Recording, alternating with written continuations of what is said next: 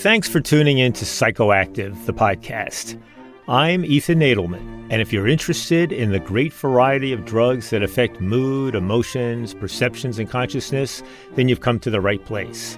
And if you're interested not just in drugs per se, but in drug policies, drug wars, drug markets, drug cultures, really just about anything involving mind altering drugs, you've really come to the right place.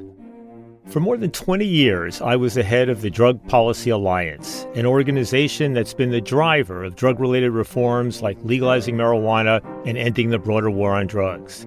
In fact, I've spent most of my adult life, almost four decades now, researching, writing, and teaching about drugs and also advocating for drug policies grounded in science, compassion, health, and human rights.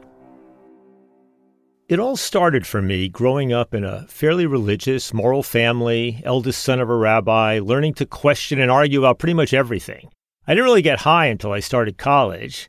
I liked marijuana and mushrooms and booze, but didn't think much about drug policy or even other drugs back then. I did wonder, though, why any of this stuff needed to be illegal.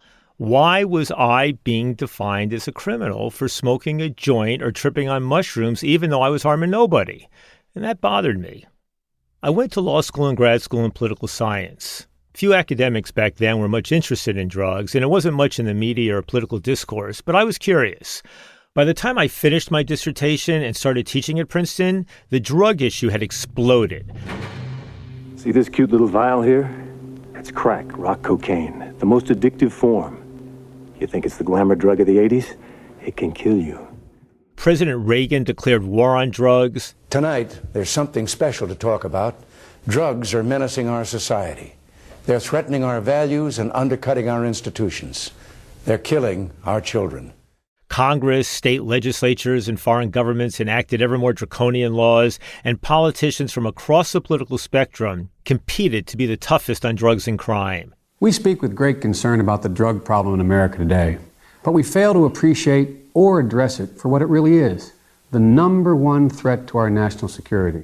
As president, I'll do more than say no to drugs. I'll say yes to an active war on drugs. It was madness, like McCarthyism on steroids. I was baffled by the lack of skepticism and dissent, even among liberals and black political leaders and the elite media.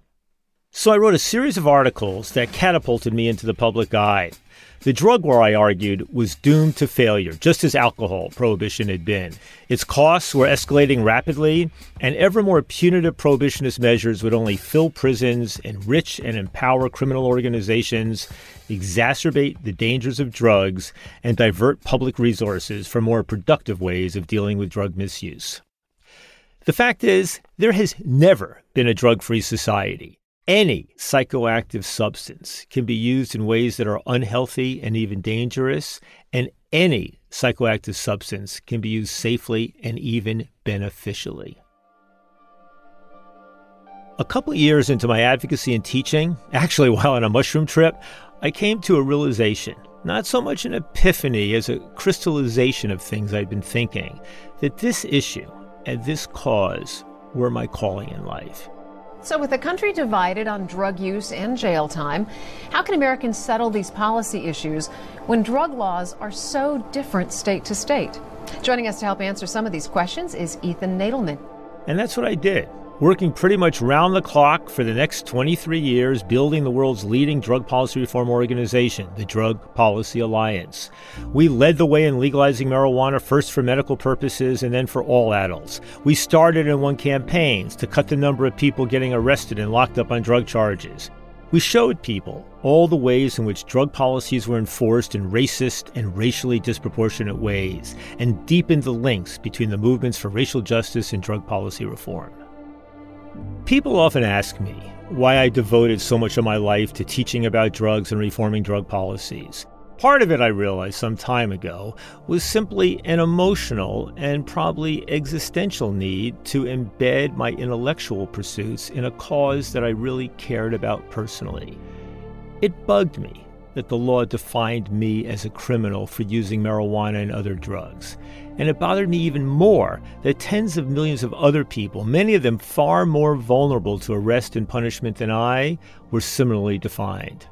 The reason why some drugs were legal and others illegal, I realized early on, had little to do with the relative harms of different drugs, but almost everything to do with who used and who was perceived to use particular drugs.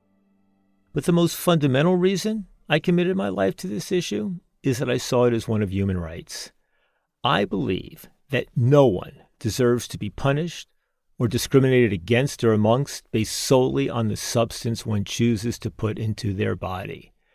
I believe that every human being is inherently sovereign over one's own mind and body.